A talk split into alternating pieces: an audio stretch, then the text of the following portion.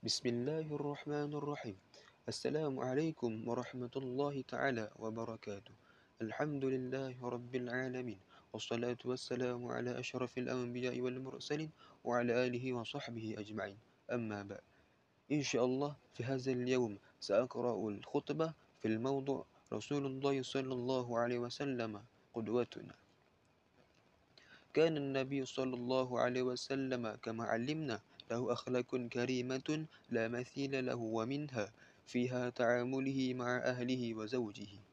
يحسن النبي صلى الله عليه وسلم إليهم ويتلطف إليهم ويعين أهله ويساعدهم في أمورهم.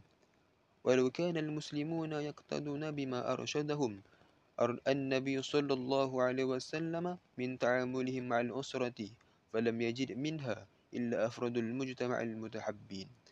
ومن ناحية كلامه مثلا تكلم, تكلم النبي صلى الله عليه وسلم بكلام فصل مبين وسرع ولا بكلام منقطع لا يدركه السامع.